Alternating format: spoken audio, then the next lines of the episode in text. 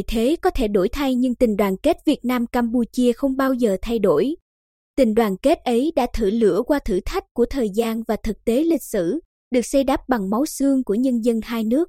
Trong vô vàng những ký ức về chiến tranh biên giới Tây Nam, các cựu chiến binh nhớ nhiều đến tình cảm gắn bó, trân quý mà người dân Campuchia dành cho bộ đội Việt Nam, những người mà họ gọi là bộ đội nhà Phật.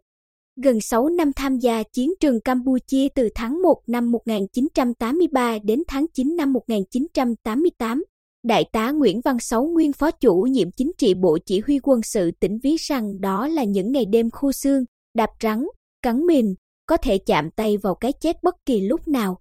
Ấy vậy mà, vào những phút giây kề cận sinh tử, sau lưng bộ đội Việt Nam luôn có chỗ dựa vững chắc là nhân dân Campuchia. Ông Sáu nói, ở tỉnh Previher, mỗi gia đình đều có một buồng riêng, thường dành cho người phụ nữ trong gia đình.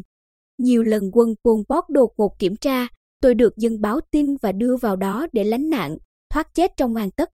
Với các cựu chiến binh từng tham gia chiến đấu, công tác ở Campuchia, nghe rời mảnh đất chùa tháp đã để lại nhiều ấn tượng đẹp và là ký ức không thể phai nhòa trong quãng đời còn lại.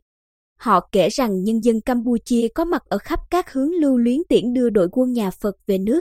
Đại tá Phan Văn Khổng Nguyên Phó Chủ tịch Hội Cựu Chiến binh tỉnh xúc động kể, chúng tôi được người dân tặng những trái dưa, khăn quàng cổ làm quà.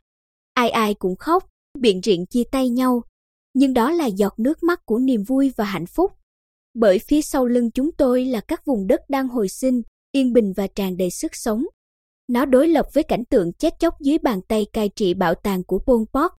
Còn Đại tá Trần Đức Thắng Chủ tịch Hội Cựu Chiến binh tỉnh chia sẻ rằng trước ngày trở về, bộ đội Việt Nam đều được quán triệt, tất cả những gì tốt nhất, trừ trang bị vũ khí đều phải để lại cho bạn. Ông Thắng tâm sự, chiếc ba lô của chúng tôi nhẹ tên, ngoài tấm khăn chroma, mỗi người chỉ có cân đường thốt nốt, ký cá khô. Nó cũng nhẹ như lòng chúng tôi vậy, Chúng tôi tự hào đóng góp chút công sức nhỏ bé cho hòa bình, phát triển của nước bạn. Những ngày này, Đại tá Đỗ Xuân Thu nguyên chính trị viên ban chỉ huy quân sự huyện Tây Sơn đang tất bật chuẩn bị cho chuyến về lại chiến trường xưa tại tỉnh Bắc Tem Banh vào đầu tháng 12 sắp tới. Năm 1978, khi còn học cấp 3 thì tiếng súng gây hấn của quân Pol Pot đã nổ vang trên tuyến biên giới Tây Nam. Ông Thu đã xung phong nhập ngũ và được biên chế về trung đoàn 250 tỉnh đội Đắk Lắk. Ông đã cùng đồng đội trong trung đoàn 250 phối hợp với các lực lượng chiến đấu giải phóng ba tỉnh Đông Bắc Campuchia. Cuối năm 2016, khi vừa nghỉ hưu, Đại tá Đỗ Xuân Thu đã kết nối với các đồng đội của ở trung đoàn 250 tổ chức chuyến đi thăm lại chiến trường xưa, nơi các ông đã chiến đấu. Ông Thu tâm sự, trong 6 ngày đêm về lại ba tỉnh Đông Bắc Campuchia, ai ai cũng bồi hồi với những ký ức bi hùng. Nhớ quay quắt những đồng đội đã nằm xuống, khi biết chúng tôi nguyên là quân tình nguyện Việt Nam về thăm lại chiến trường xưa, người dân Campuchia rất niềm nở đón tiếp. Điều đó khiến chúng tôi rất ấm lòng. Theo Đại tá Nguyễn Hùng Anh, Chủ tịch Hội hữu nghị Việt Nam Campuchia tỉnh, giai đoạn 1979-1989, quân tình nguyện Việt Nam đã tỏ rõ là đội quân vừa chiến đấu vừa công tác giỏi khi giúp đỡ hàng triệu người dân Campuchia đoàn tụ gia đình sau chiến tranh, nuôi dưỡng trẻ mồ côi, khôi phục hệ thống giáo dục, y tế, nền văn hóa và bản sắc dân tộc được bảo tồn và phát triển. Trong đó, quân tình nguyện Việt Nam đã giúp quân và dân Campuchia đánh tan 20 vạn quân của Pol Pot và các phái Khmer phản động dưới sự hà hơi, tiếp sức của các thế lực thù địch bên ngoài, thu giữ và phá hủy gần 160.000 tấn vũ khí, đập tan âm mưu quay trở lại chính trường của Pol Pot, giữ vững thành quả cách mạng để tập trung xây dựng chính quyền, quân đội và đất nước. Đại tá Trần Văn Tung, Phó trưởng Ban liên lạc truyền thống cựu chiến binh đoàn 5501 mặt trận 579 Campuchia, cho biết, trong chặng đường 10 năm giúp bạn tại tỉnh Ratanakiri tỉnh miền núi phía bắc Campuchia khi nước bạn vừa thoát khỏi nạn diệt chủng, đời sống vật chất, văn hóa xã hội còn nghèo, các thế hệ cán bộ, chuyên gia và quân tình nguyện của đoàn 5501 đã đoàn kết, không ngại hy sinh, gian khổ, thiếu thốn, cùng lực lượng vũ trang cách mạng Campuchia, Sư đoàn Bộ binh 315, Sư đoàn Bộ binh 2, Tiểu đoàn 20 Bộ Chỉ huy quân sự tỉnh Nghĩa Bình đánh trên 500 trận lớn, nhỏ, trong đó có 4 trận quy mô lớn, phối hợp nhiều lực lượng.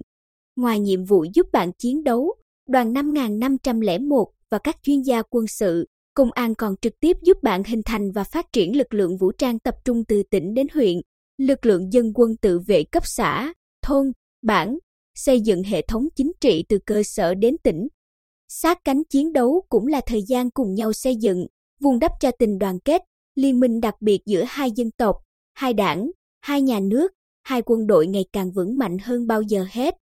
Thượng tá Trịnh Minh Cẩm chánh văn phòng Hội Cựu Chiến binh tỉnh, có 10 năm 1978-1988 làm nhiệm vụ trên chiến trường Campuchia trong vai trò cán bộ hậu cần của sư đoàn 309 chia sẻ, trong tâm thức, chúng tôi luôn hiểu rằng mình tham gia cuộc chiến này không chỉ vì bạn mà còn chiến đấu, hy sinh vì đất nước, vì nhân dân Việt Nam, để đất nước có hòa bình, đồng bào ta không bị Pol Pot tàn sát.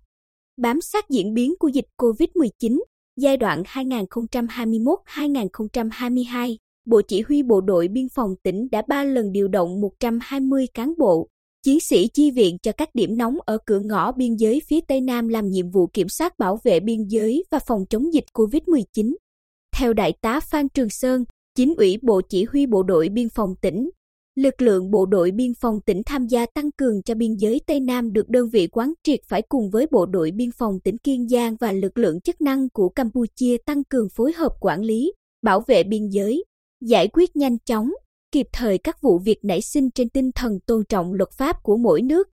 Đại tá Sơn đánh giá, rất nhiều cán bộ, chiến sĩ đã gác công việc riêng, xung phong lên đường chi viện cho bộ đội biên phòng tỉnh Kiên Giang làm nhiệm vụ kiểm soát, bảo vệ biên giới và phòng chống dịch COVID-19. Quá trình thực hiện nhiệm vụ, Bộ đội Biên phòng tỉnh đã phối hợp với lực lượng nước bạn xây dựng đường biên giới chung hòa bình, hữu nghị, ổn định, cùng phát triển. Thượng úy Lê Minh Trung cán bộ phòng trinh sát bộ đội biên phòng tỉnh Bình Định, từng tham gia tăng cường và làm chốt trưởng chốt số 6, đồn biên phòng Vĩnh Điều. Bộ đội biên phòng tỉnh Kiên Giang chia sẻ rằng, Khó khăn đặt ra là tuyến biên giới Việt Nam Campuchia ở Kiên Giang chủ yếu là đồng bằng, có nhiều kênh rạch, nhiều đường mòn, lối mở và hoạt động giao thương giữa hai biên giới khá nhộn nhịp, việc quản lý người qua lại càng thêm phức tạp. Thượng úy Trung cho hay, Bộ đội Biên phòng Việt Nam đã chủ động thông tin, trao đổi với lực lượng chức năng của nước bạn, cùng tiến hành hiệu quả các biện pháp phòng chống dịch COVID-19.